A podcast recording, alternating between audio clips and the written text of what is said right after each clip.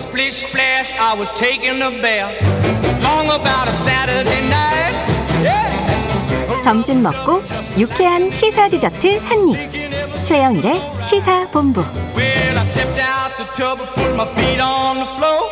I wrapped the towel around me and I opened the 네, 시사본부 매일 이 시간 청취자분들께 드리는 깜짝 간식 선물이죠. 오늘의 간식은요. 8월 지난주까지 저 햄버거 세트였는데 또 달이 바뀌었잖아요. 네. 뜨끈한 국물이 생각나는 때입니다. 튀김 가락국수 컵라면입니다. 아, 완전 맛있겠죠?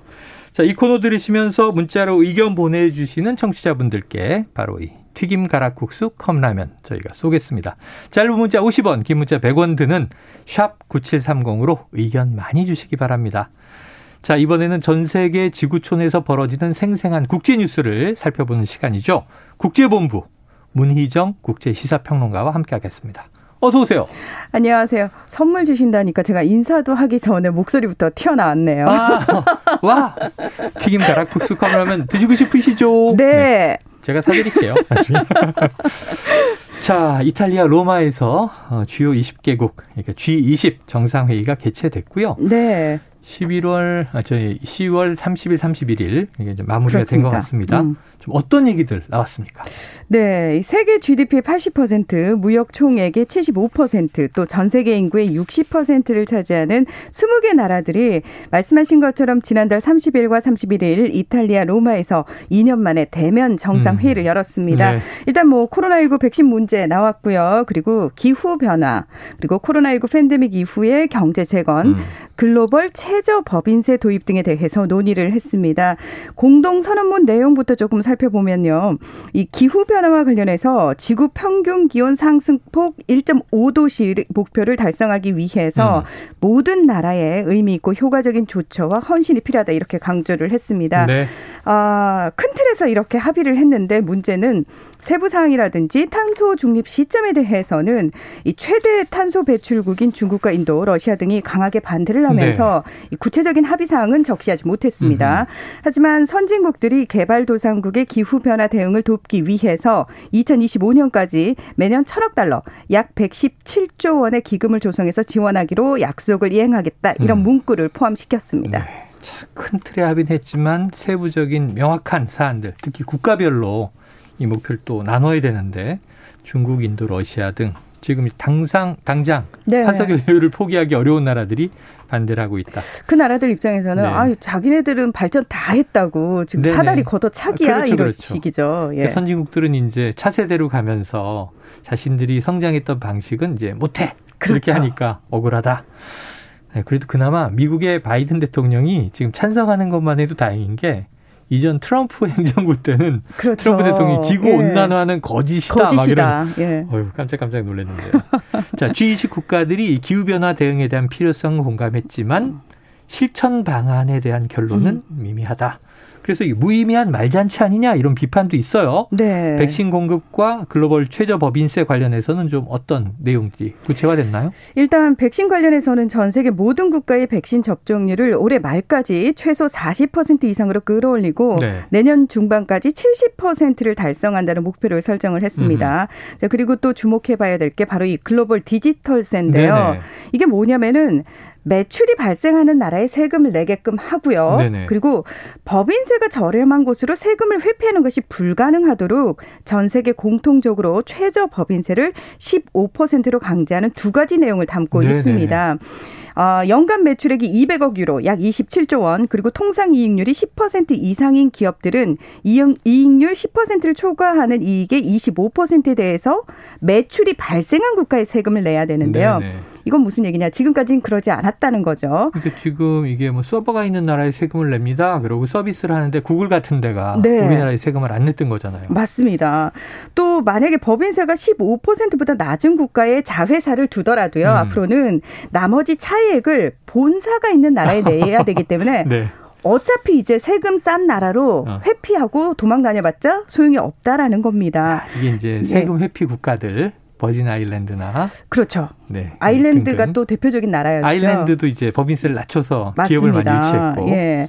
근데 이런 내용이 사실 올해 초 미국이 주도를 했거든요. 네. 그리고 이미 경제협력개발기구 OECD 총회에서 합의를 했습니다. 그리고 음. 이번에 추인을 한 건데요.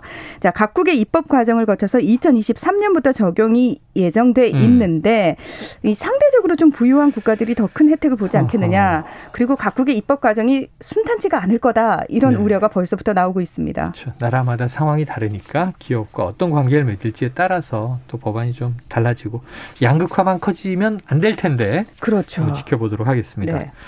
자 이번 회의에서 합의된 내용이 실제 적용될 것인가 각 나라 상황들을 좀 더 지켜봐야 될 것 같고요.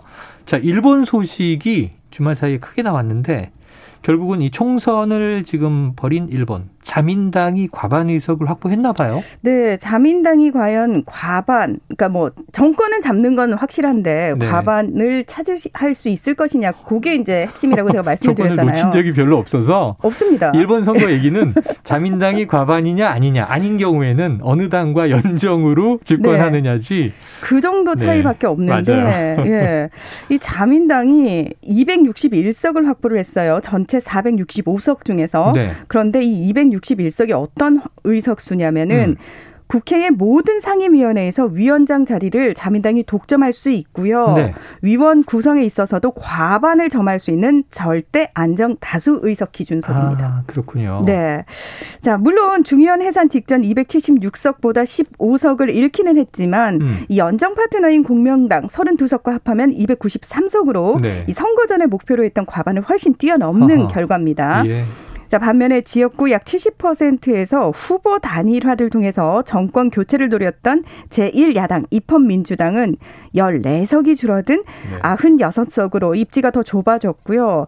자, 이번 선거에서 조금 주목해 봐야 할 점은 우익 성향의 야당 일본 유신회가 11석에서 무려 41석으로 늘어나서 제3당으로 급부상했다는 겁니다. 야, 그럼 우익 성향의 일본 유신회 야당이긴 하지만 11석에서 41석 거의 뭐 4배 가까이 늘어나서 제3당이 맞습니다. 됐고 예. 그럼 이제 제1당은 과반이 넘는 자민당 집권이 여전하고 그다음에 연정을 이제 하고 있는 공명당이 있고 음. 아, 일본은 지금 여전히 우익 시대 아닌가. 자민당, 공명당, 일본 유신회. 저기 일본 유권자들이 변화나 진보에 대한 열망이 없는 거예요? 사실은 없다고 봐야 되겠죠. 예. 그러니까 정, 유권자가 뽑는 거니까. 정치에 무관심한 게 그대로 드러났다라고 아, 볼수 일본 있는데 시민들은 정치에 무관심하다. 네, 사실은 뭐 기미다, 어, 기시다 후미오 총리가 당선되기 전에 왜 네. 자민당 총재 선거를 앞두고 여론조사를 했잖아요. 그렇죠. 러니까 여기서는 변화와 개혁에 대한 젊은층의 절대적인 지지를 받아서 고노다로 당시 행정 규제 개혁상이 압도적으로 아, 1위를 그랬었죠? 했어요. 기억납니다. 하지만 결국 당내 파벌 세력에 밀려서 기시다 총리가 당선이 됐고요. 과연 이 기시다 총리로 선거 잘 치를 수 있을 까? 이게 음. 관건이었는데 투표 결과는 자민당 강경파들의 선택이 옳았음을 확인시켜 주고 있죠. 네. 자, 지금 말씀하신 자민당, 공명당, 일본 유신회 여기에 더해서 국민민주당 등은 음. 일명 헌법 개정 세력인데요. 아, 개헌안 발의 가능 의석인 3분의 2, 그러니까 310석 이상을 유지를 하고 네, 있습니다. 네.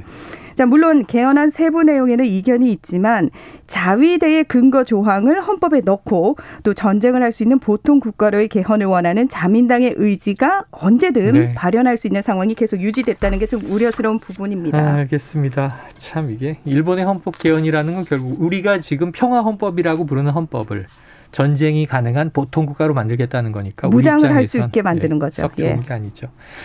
자, 앞으로 일본의 변화 요원할 것 같은데 한일 관계도 쉽지 않아 보입니다. 지켜보도록 하고요. 자, 오늘 여기까지 정리하죠. 문희정 국제시사 평론가였습니다. 고맙습니다. 고맙습니다. 예, 자, 튀김, 가락국수 컵라면 받으실 분, 5767님, 4522님, 7559님, 9336님, 4404님, 4747님입니다. 자, 오늘 최영일의 시사본부 준비한 소식 여기까지고요. 저는 내일 12시 20분에 찾아뵙겠습니다. 청취해주신 여러분, 고맙습니다.